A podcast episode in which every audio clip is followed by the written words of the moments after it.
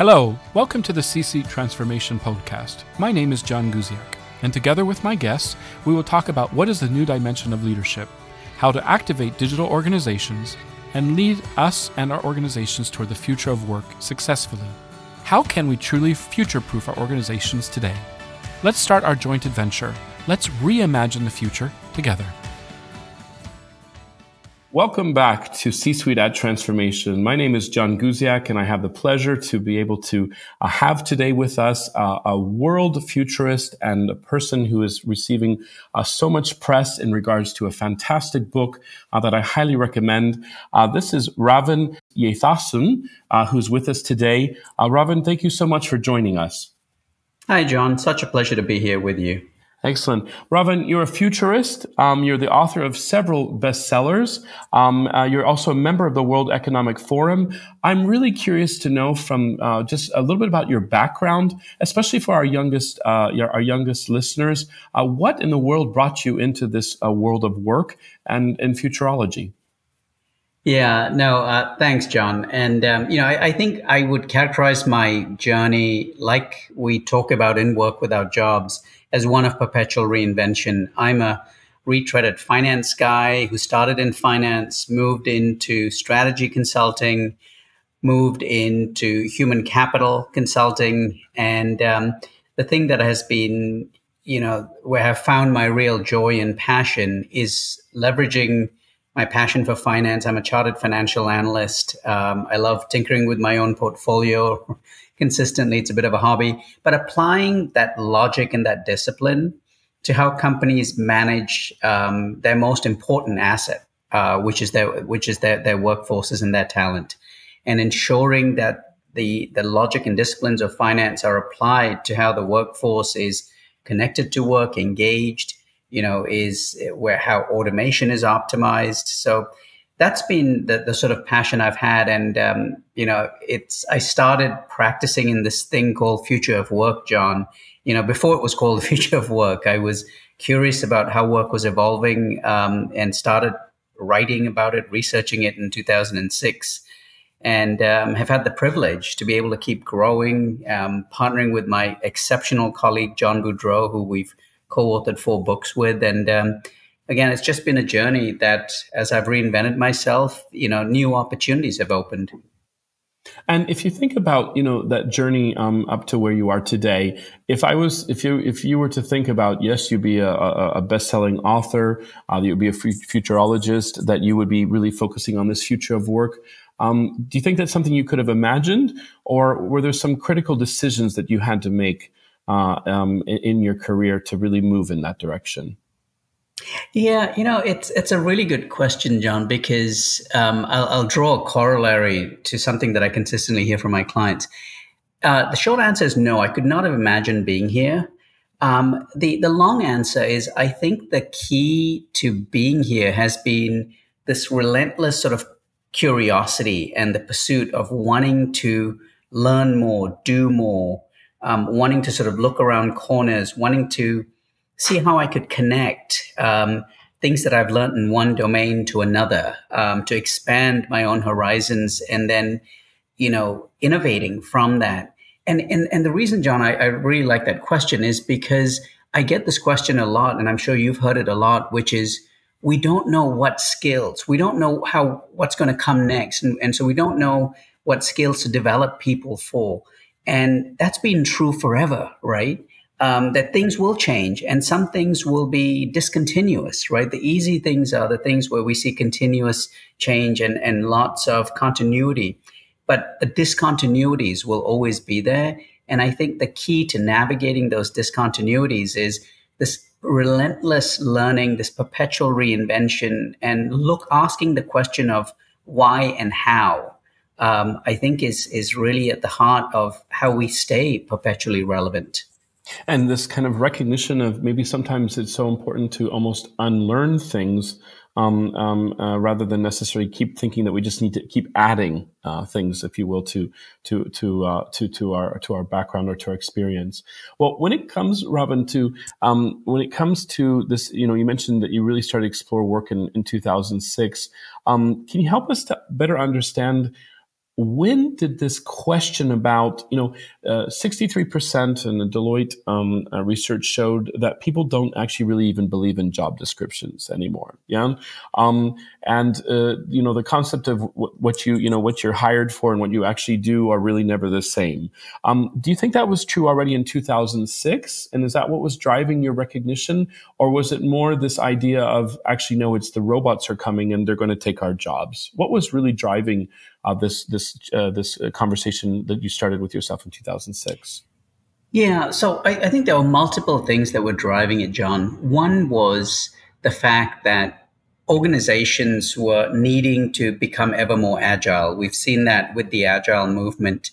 Um, and so, so that was one marker. The other was, you know, growing, proliferating automation, and that has certainly increased with um, the infrastructure now that enables AI, as, as we both know. The other was the fact that work was increasingly being democratized. Um, work was escaping the, its traditional confines of space, time, and structure. And, and, you know, we saw certainly the space and time dimension get accelerated to the nth degree with the pandemic as work mm-hmm. moved from offices to our homes, as you know, any semblance of a nine to five job started to vanish, particularly for um, many white collar workers. Um, so it was multiple forces, I think, that were coming together. And, and I think that's a really important part, John, of how we think about the future of work, because many would like to limit it to this narrative around are we hybrid versus remote? Yeah, that's really important. But, though, but where we work and when we work, is only two dimensions of this broader sort of mosaic of the future of work, which also includes how we work, what the work is, who's doing the work, including the machines and the robots, and how those different entities, you know, engage together and collaborate, as well as why people work, you know, this indexing to mission and purpose. Mm-hmm. One of the things I thought was really interesting, especially at the beginning of the book, is because I think there are probably many um, uh, listeners who really are not familiar with what you call the new working operating model, um, operating system, um, was uh, about just taking a very simple uh, job uh, like a nurse, yeah, um, and and and and actually really uncoupling basically that person's job uh, to really reflect what exactly is really human and, and what is not. Could you maybe explain to our listeners?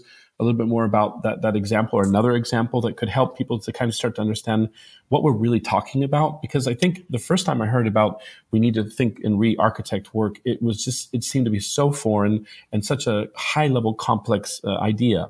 Yeah, absolutely. So maybe I'll do two things, John. Let me talk about the four principles that underpin this, this the work operating system, and then I'll, I'll, I'll, I'll illustrate them maybe with that example you started us off with. So when when John and I wrote Work Without Jobs, what we were challenging was this traditional status quo of work being inex- inextricably bound up and defined purely by this one-to-one relationship between a person and a position. And what we were seeing was this construct was no longer, you know, wholly fit for purpose. And so we articulated four principles that underpin a new work operating system that is much more agile. The first is starting with the work, what's the current and future tasks, not how we organize those tasks into jobs. The second is then asking the question of what's the optimal combinations of humans and automation for those tasks? Where can automation substitute the highly repetitive rules based work? Where can it augment human ingenuity, creativity, empathy, critical thinking to make that person super productive? And where can automation actually create the demand for new human work and new human skills. Once we've gotten to that combination, then asking the question of what's the best way to connect talent to the human work? Should it be an employee in a job? Should it be an agile talent pool? Should it be a gig worker, a freelancer, etc.? And then the fourth principle is how do we continuously look to reduce the frictional cost of work by allowing talent to flow to work? Um, and flow to new opportunities as they emerge versus being limited in this thing called a fixed traditional job. And the case study you're talking about, which is Providence Health, um, which is, is just an amazing story, thanks to that leadership team and Greg Till, their CHRO. Um, but at the height of the pandemic, actually taking these ideas and asking the question of how do we allow our nurses to flow to the top of the license, um, to f- do the things that brought them into this profession, to do the things that we value the most, as opposed to, you know, how all of the additional responsibilities we've now loaded up into the job description of a nurse. You know, I'll give you some specific examples. Yes, we need a nurse with her certification and her expertise and experience to intubate a patient. We need a nurse when it comes to connecting with a patient to communicate with empathy and care and concern because we know how that sort of you know sort of enhances the well-being and recovery of those patients. But we don't need a, someone with a nursing degree to turn a covid patient over. We don't need someone with a nursing degree to take someone's temperature. And that's where you know this notion of deconstruction that john and i talk about and what um, uh, providence health did of deconstructing that job figuring out where those nursing skills are at a premium and allowing them to do that, and then taking other bodies of work and redeploying it to perhaps lesser skilled talent, to perhaps automation, talent in other roles, allowed them to stretch the capacity of those nurses. It's what we call bending the demand curve of work, as opposed to what many organizations do is purely focus on the supply curve for work in terms of resourcing and deployment. One of the things that's interesting you just mentioned with that is um, I'm curious to be able to kind of unbundle that job as a nurse. Did you find, or working with Providence, did you find that it was easier for people who were outside of the job, um, who were able to see the actual job and what was it that could be, for example, as you said, that could be automated or that could be transferred or you know could go to, to something else than other than what the nurse was doing? Or did was it really necessary to still have the actual job um, the job holder involved in that discussion? Oh the, the job holder is absolutely pivotal to this conversation john because the job holder sees and knows the work at a level of detail and with a level of insight that nobody else has. Um, and, and that's where actually engaging the nursing talent here or engaging talent in um, white collar roles, um, engaging talent in distribution centers, they're very quickly able to sort of show you, you know, the sorts of things that are obstacles to their productivity, where they might be, you know, spending time on things that are low value added. And I, but I also think there is value to the external perspective because the talent internally may not understand all of the other options that are available. You know, mm-hmm. what might be redeployed to maybe robotic process automation or machine learning or a new form of robotics. So I think it, it's really a combination of that external and internal perspective.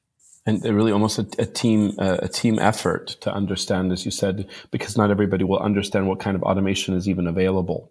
exactly. Um, to be able to support. Well, um, for those executive organizations that are are really starting to, um, you know, I was working with an organization just yesterday, um, a manufacturing um, organization of all, all things, uh, that was saying is, look, the future of manufacturing is is the future of skills. Um, and we're moving, you know, as you said, is you know we have these we have job descriptions, we have job holders. Um, what do you think is the new vocabulary? So if if, if we're going to be moving into this um, uh, this you know new way, uh, new work uh, working way operating system, what's the new vocabulary that executives really need to start to get used to uh, using? There are many phrases that are used by it, but um, the shorthand version of this is what I think of as the skills based organization. Um, you know, um, I know my, my co-author John is is um, is quite particular about this. That skills are not the only thing; that it's skills and capabilities, and he's absolutely right.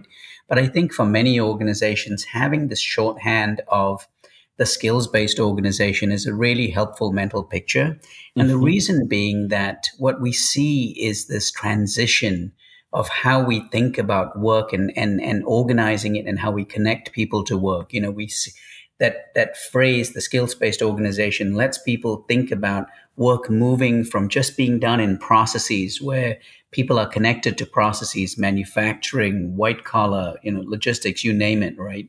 Where the process is the organizing construct to increasingly where the individual is and, and his or her unique skills and capabilities are the organizing construct. Um, they see how um, talent can be connected to work much more seamlessly. They see how work can become much more human centric. So I, I, do think this framing of the skills based enterprise or the skills based organization is really at the heart of this new work operating system. And if, if, that's true, and and I think, in from my even my own perspective, I think in some ways it's actually even easier to some degree because if you know this the skills of the person, you know whether they can do that work at that moment. Yeah. Um, but what about the taxonomy of that? Do we need to have kind of one language of skills around the world that everybody understands. I know, for example, we'll have um, you know certifications for SAP or certifications for Salesforce or other types of systems. Um, um, but when we don't have systems, how in the world are we going to understand? You know, um, what exactly are the skills that people have? Um, what, what do we see is going to be taking place to make that happen? Yeah, you know, it's a really good point. And, you know, what we've seen, John, is tremendous progress the last few years with, um, you know, some of the uh, talent marketplace providers like Eightfold and Gloat, um, as well as talent intelligence providers like Skyhive, um, helping develop these taxonomies. But I think the most important thing is is something that my my good friend Gary Bolles um, uh, from Singularity University and the author of a really compelling book on the future of work calls, you know, kind of the Rosetta Stone for skills, where we have the architecture mm. to sort of say when when John, when you say X and Robin says Y, here's how we equate the two. I think that's really important. I also think, John, you know, um, lead, organizations need to be much more nuanced when they come to their skills architecture. And and what I mean by that is yes, we need things like certification and absolute precision when we talk about some of those technical skills. You know, if someone is a workday right. implementer, we absolutely need proof of that. But you know, that's not necessarily the case as we look at other types of skills. You know, for example, if I said I, you know, I could speak Polish. Um, within about two seconds of you and me talking, you would know that I couldn't. We don't need me to go do a specific test of my Polish language fluency to be able to, mm-hmm. you know, mm-hmm. to do that. That's an unnecessary burden. And I think this is where organizations need to be very nuanced in thinking differentially about skills in terms of where is the burden of proof so significant that we need these sort of assessments, etc., versus where are there other things that we can infer those skills um, and there's so many algorithms that can do that now, but we can infer those skills from the, pre- the previous experiences John has had, um, the previous projects he's been on. You know, has he worked with diverse teams that would suggest that he's able to communicate with empathy and and care and concern, etc. So I think there is a that this is a highly nuanced sort of um, sort of approach that doesn't lend itself to what many organizations traditionally do, which is a one size fits all risk mitigation approach that creates such an onerous burden on the organization, you know, to validate every single skill to the same level of detail and precision. No, absolutely. I mean, how many times have we seen, you know, 80 skills and, and, and the leader who's the one responsible being to, to select those specific skills of what they see or observe is just overwhelmed by it. Yeah. Um, and I think, I think, as you said, it's so important for us to, to make it simple. Yeah. Um, um, and, uh, and, and, and recognize that how, how much, you know, when it comes to decision making, how much do we really need to know more than just that? Yeah. Um, now, Ravin, when it comes to the, um, um, the, the, executives um, or the, the C suite who are really starting to say, we, we need to move in this direction. We need to, uh, to really start to, you know, uh, to focus on being, as you said, a skill based organization. Um, what are some of the, the traps um, uh, that, that those executive teams need to avoid? Yeah. So, so I think some of the traps are. Uh, the following. One is that the change we're talking about, John, is is really a pretty significant one. And the thing that, you know, and I know every executive is acutely aware of this, is you want to be able to experiment and test and learn quickly and prototype and and fail fast. And the only way you can do that is if you do that in these in very focused prototypes that you can iterate on in a way that doesn't threaten the integrity of the uh, of the business model. Um, so I think that's the first thing. The second is you know, we we and we I always say this to my client, this has to be C-suite led and HR enabled. There are many organizations that fall into the trap of, you know, oh, this is an HR initiative. HR can run off and go do this. No, you absolutely need um, the C suite to lead on this. And, you know, um, Unilever is a company I've worked with for many years. They're a case study in the book. And, and the thing that they've done really well is they've, they've powered their journey to being a more agile, skills based enterprise is ensuring that the leadership came from their CEO and you know in partnership with their CHRO. So so I think that that second issue of sponsorship is really important. I think the third is recognizing that this is this is a whole system change because it's not just about building this great skills architecture. You absolutely need the technology infrastructure. Um, you absolutely need to change the rules of work. And that's something that many organizations don't really understand. Um, they don't understand that you've got to reframe many of the things that we've said to managers for decades around how they're valued, how they're compensated, what their role is. Because if you are going to be moving to an architecture where skills are the currency for work and talent is flowing to work, many of the legacy artifacts of things like budgets, performance management need to be retooled. And then the, the last thing I will say is as we've done been doing this work, John, the thing that we've noticed is a real capability deficiency for most organizations is the capability to redesign work. You know, um, most managers, when presented with new work, do one of two things. They either delegate it to someone on their team or they go to HR to open a new requisition.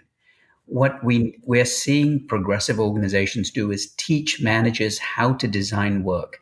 How do I, you know, those four principles I talked about how do I start with the tasks? How do I figure out where I can automate versus what should be, you know, organized into work for employees before I then, you know, go do something like create a new job description.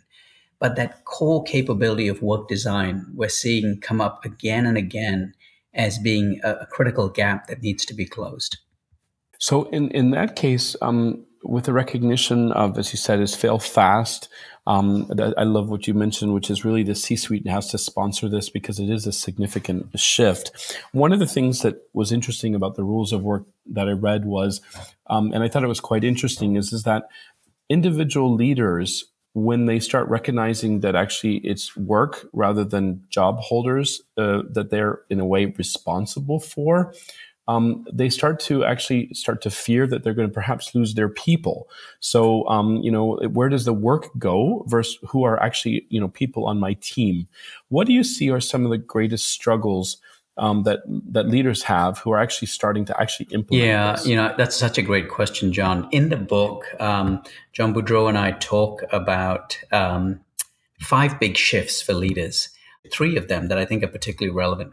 The first is to the point you've just made we have de- decades, if not uh, centuries, of leaders leading with hierarchical authority. Um, you know, my team, my function, my P&L. And, and and what you're seeing is the leaders of, you know, who are really successful know how to lead with empowerment and alignment. They know how to build a brand that attracts people to them. And, you know, I'm going to go work with John because it's not because you know, I'm in his P&L, but I want to go take on a project with him because, you know, he's a fabulous developer of people. You know, he, he coaches and mentors the people he works with and makes them much better. So that shift from hierarchical authority to empowerment and alignment, I think is a really big one. Um, the second is leaders who understand how to automate in a humanistic way.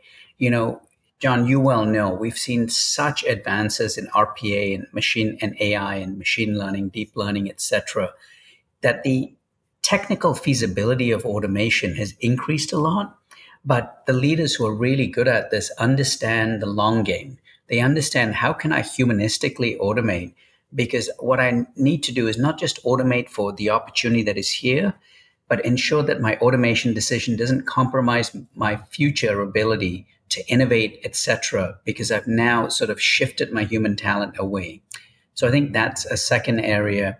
Um, the, the, the the third area is, and I think this is a really big one I touched on a second ago, is leaders who understand that the shift here is from process execution to increasingly project guidance.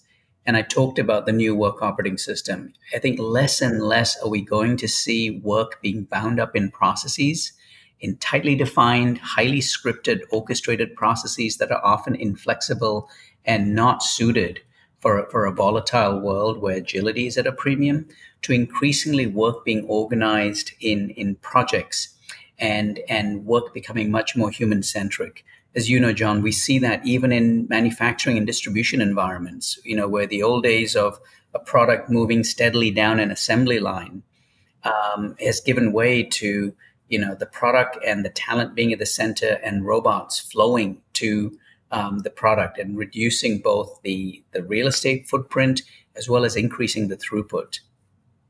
You know, it's it's interesting you mentioned that in, in particular because you have to be very careful because if you're going to kind of um, deconstruct a job, um, you have to so you know you have to really make sure that the employee or the customer experience is really not um, is really it's not suffering because of it. And I'll give you just a very simple example, which probably um, you've you've experienced yourself as well, and that is is that very recently, actually in Central Europe, um, it, it, there's this new thing is as you enter enter the office, um, you know, there's a receptionist, um, uh, but the actual whole element of you know registering yourself, um, you know, saying who you're going to actually be meeting with, et cetera, et cetera, is all done kind of you know on a kind of like an iPad. So in essence, is I think what we're talking about when you mentioned this idea of you know um, automation in, in that humanistic way is that you know, when we go to the reception, for example, now um, uh, the receptionist, um, it used to be, you know, hello, welcome, who who would you like to speak with? Who are you? It was an inter, it was an inter interaction. It was a dialogue with a human being. Now we have a situation where there's a receptionist sitting behind a desk, and ultimately that person is just pointing and saying, you know, please fill out this document on this iPad, and your person will come uh, to, to, to to meet you. It's this idea that the work was deconstructed. The, you know, the receptionist no longer needs to do all that other work. It's actually the the uh, the guest that's doing all the work. But if that person's not there to greet that person, we're going to lose something. John, that's absolutely right, and, and that's really where you know when in our methodology around deconstruction we look at you know the, the characteristics of the tasks right and and we also ask the question of what is the objective function of those various tasks you know are we looking to eliminate errors are we looking to minimize variance are we looking to incrementally improve productivity? Are we looking to sort of, you know, truly delight and make a breakthrough? And I think that's where organizations, to your point about humanistic, right? How do we use the that that receptionist's core skills around empathy, care and concern, the ability to communicate with EQ, the ability to sort of um, you know create a pleasant experience, and separating that from the more basic transactional, repetitive work of you know filling out a you know who you're here to see and your your security details etc but that's a that's a great example of as you know as we just said a second ago humanistic automation right? How do i not and it's something that we saw consistently john when uh, when boudreau and i wrote reinventing jobs that was published by the harvard business review in 2018 um, we saw that the organizations who lead with the work who deconstruct the work, understand the work, um, and understand the nuances that you just talked about, got to much, much higher order outcomes in terms of profitability, productivity, throughput, etc., than the ones who led with technology and saw it as a binary replacement for the human in the job.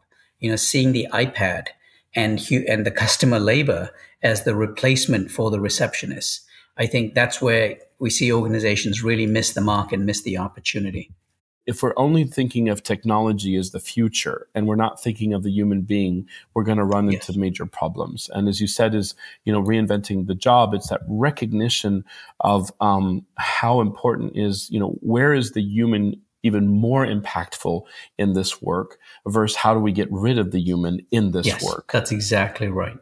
Um, we've talked about the organization. Uh, we've talked. Let's talk a little bit about you know the governments because one of the things that we can see is, as you said, is you know we're becoming more agile. Uh, we need to move into projects um, uh, rather than necessarily even you know processes are important, but projects are even more uh, valuable in, in such a kind of um, kind of a VUCA world. Um, but where is the government's um, uh, role and responsibility? I know that you you share a lot about that in the book. Um, you talk about the importance of democratization um, um, in, in, in, the book. But where do you see government um, being involved and, and responsible in supporting this new ecosystem? Yeah, you know, John, it's a really good question. I think with, and we've seen this for centuries, right? With any change, um, it has the potential to exacerbate inequality. You know, the people who are best suited, mm. best capable of navigating those changes. Many of your listeners, people like you and me, um, tend to thrive in those environments, but there are many others um, who don't have the opportunity, do not have the resources, who end up being left behind. So, so I do think um, we need governments to step up. Um, we're seeing that happen really well in countries like Singapore and Denmark. Um, I think um, governments sort of actually smoothing the way um, to enable reskilling and upskilling, enable people with the time and resources to be able to transition. Because, John, as you know, the quantum of reskilling has, inc- uh, the requirements for reskilling and the time associated with it have increased so significantly. But government's sort of helping to intervene in, in a couple of ways. One is to provide um, organizations with the support, maybe with the incentives, to provide individuals with the resources to be able to afford um, upskilling and reskilling, whether it's financial resources or with stipends and and, time, and paid time off, etc. Um, and so, so governments do play a critical role. They often are playing that bridge role between not just in terms of reducing the friction, as I just described, but also in connecting the uh, the private sector with um, the educational resources as we see in um, you know in, in, countries like Singapore. And and as far as the, uh, if you mentioned Singapore and this idea of uh, um, upskilling and reskilling, um, what about um, about universities? Um, do you think the universities have, have really understood now uh, in essence, what is really taking place. I mean, if we think about the fact, you know, people's universities are still full of, you know, courses, um, um, and you know, you have a degree, um, uh, but ultimately, um, um, uh, but ultimately, the fact is, is that you know, the universities, uh, uh, you know, themselves. Do you think they catch this? Yeah, I, I, think it's starting to take hold, and and you know, John, there are a couple of things that are driving this. Right, one is we are starting to see um, many organizations say you know the degree is no longer um, sufficient. You know, in, in the United States, where I'm based, and John, you're familiar with this. The degree was always viewing viewed as this thing that democratized access to opportunity, um, that allowed talent that was from impoverished neighborhoods to get access to work, that allowed them to, you know, that that drove social mobility. And in fact, what's happened the last 30 years is the cost of that degree has gone up. It has actually acted as a roadblock to that social mobility. Mm-hmm. And so mm-hmm. we're seeing um, in many parts of the world, particularly in the US, companies and governments move away from the degree. You know, IBM, I think more than 50% of their, their jobs do not have a degree requirement. The state of Maryland in the US, wow. you know, did away with all degree requirements for all its jobs. Um, and that is being copied by other states as well as other um, uh, private sector companies. And I think the academic sector is really starting to get the message. You know, we're seeing education get democratized. Um, we're seeing institutions like the Harvard Business School actually say to their graduates, you know, um, once you've graduated from here, you now have unlimited access to all of our learning resources at no cost because I think academic institutions are recognizing that the old days where I could say I gave you a four year degree, you graduated, and now you have a job for the rest of your life no longer exists because mm. the technical skills I might have trained you with have shrunk in um, in in terms of their shelf life. Um, so my obligation to keep you upskilled and reskilling you is is what I'm going to live up to. So we, we've seen that with the Harvard Business School. We've seen that with the National University of Singapore, um, just to name a couple. It's, it's, it's fascinating. It, it's amazing how this this you know this new working um, model is going to have such an impact on on so many different um, elements of our mm-hmm. lives. You know, um, even to the point of who actually is going to decide where I work. You know, if everything is related to skills, this can even be done, for example, by a super AI, uh, you know, mm-hmm. team tool uh, to just say, okay, we're going to create a, a, new project, and we're going to. I need people with mm-hmm. this skill, this skill, this skill, this experience, this personality type um, uh, you know this uh, experience, but also this motivation um, to really you know basically in essence you know uh, bring people together. So fascinating. Well, um, we've talked about uh, you know the work itself. We've talked about the executives and what they can do, and also as you said the mentality, um, those big you know skills, especially for leaders. Um, but what advice would you give? Um, and and I really, you know, I, I, when I read this book, one of the things I kept saying is, is okay, if I'm brand new to the work world, how in the world am I going to, uh, you know, um, embrace this book? And I, I, really enjoyed it from that perspective. Um, you know, this idea and recognition of you know we're not going to be uh, taken away uh, our jobs are not going to be taken away um, by com- you know by computers but we need to be very very smart about the way that we actually use our human skills and capabilities what advice would you give to to our, our youngest uh, listeners who are just coming out of university um, and who have a degree um, and are just getting started in this work world should they start looking for certific- cert- certificates um, should they, uh, you know, only be focusing on kind of the human skills? Uh, Ravin, from your perspective, what, what would suggestion would you give to our youngest listeners? You know, I think they they're at, a, at an exciting time, right? You've acquired this degree; it's opened up some doors for you. I think the the thing that you should be challenging yourself with is is how do I keep learning? You know, how do how do I keep expanding in the field that I'm in? How do I see connections to other fields where some of the things that I'm good at, not just my technical skills, but my my my ability to think critically, my ability to innovate, my ability to communicate with empathy, and my ability to bring diverse people together around a topic um, and feel and let everyone feel welcome. How do I take those capabilities and connect them to other domains? you know, I think asking the question of how do you look around corners, right, to see what's coming next. You know, John, we've talked at length the last few years about the T-shaped leader or the pi-shaped leader, you know, the, the symbol for pi. Mm-hmm. I think that's a really important metaphor um, of for every person, whether it's someone just entering the workforce or frankly for people who've done this for more than 30 years like me, right? Is is how do you keep looking at deepening yourself in some areas, but also being able to look across and see um, the entire problem, see how your technical skills connect to a broader set of problems and solutions that you might be solving, and looking for the opportunity to maybe deepen yourself in another area.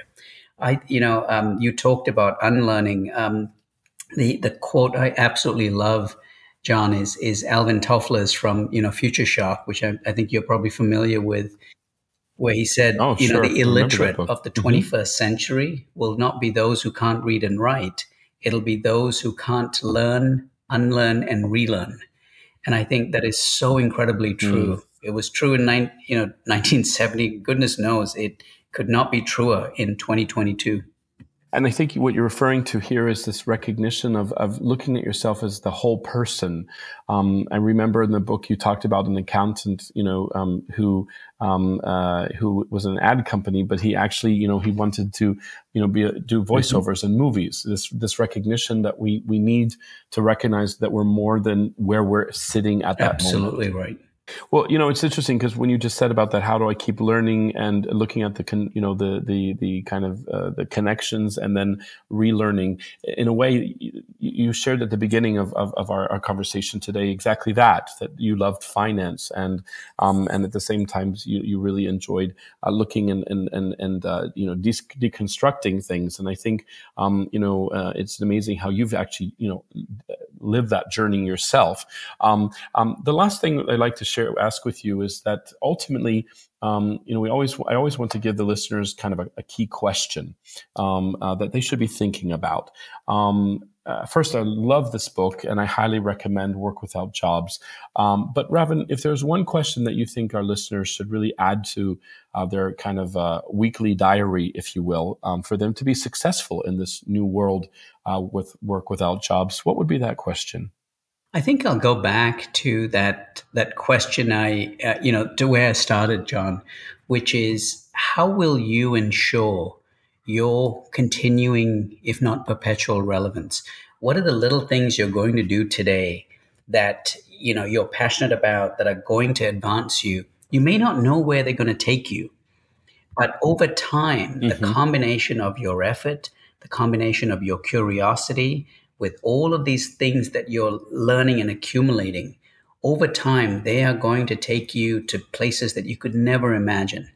Um, and they're going to open up opportunities. But it's a journey of continuous and perpetual relevance. It's not; these aren't big things that happen all of a sudden, right, John? It's it's the result of the accumulation of of your learning and skills and relationships and how you continue to develop yourself. So I think that's the the question. You know, it's the it's the it's a journey of 10,000 steps, but it starts with us putting one foot in front of the other.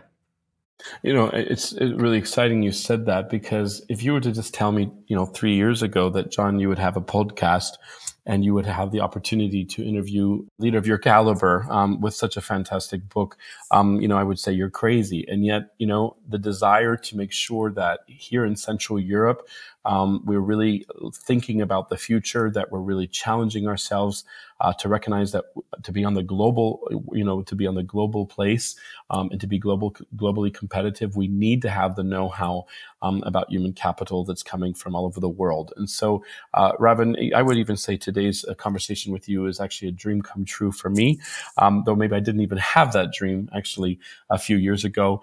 Um, so, I very much thank you for that. Well, thank yeah. you, John. I've really enjoyed our conversation which is excellent. So, uh, listeners to C Suite at Transformation, um, uh, this has been uh, a wonderful conversation with Ravin uh, Jesuthasan, uh, who, uh, who actually wrote this excellent book uh, called Work Without Jobs How to Reboot Your Organization's Work Operating System. If you are looking into the future and you want to know what and how to make that actually happen today, highly recommend this book. Uh, Ravin, thank you so much for your time um, and uh, look uh, enjoy um, some uh, new learning and some unlearning in the near Indeed. future. Thank you, John. Thank you. Have a great day. Thank you for listening to our conversation today. If you like the podcast, I encourage you to subscribe. See you in the next episode, and stay tuned and enjoy creating the future. You can find this and other episodes on the most popular podcast platforms and on the Deloitte.com podcast page.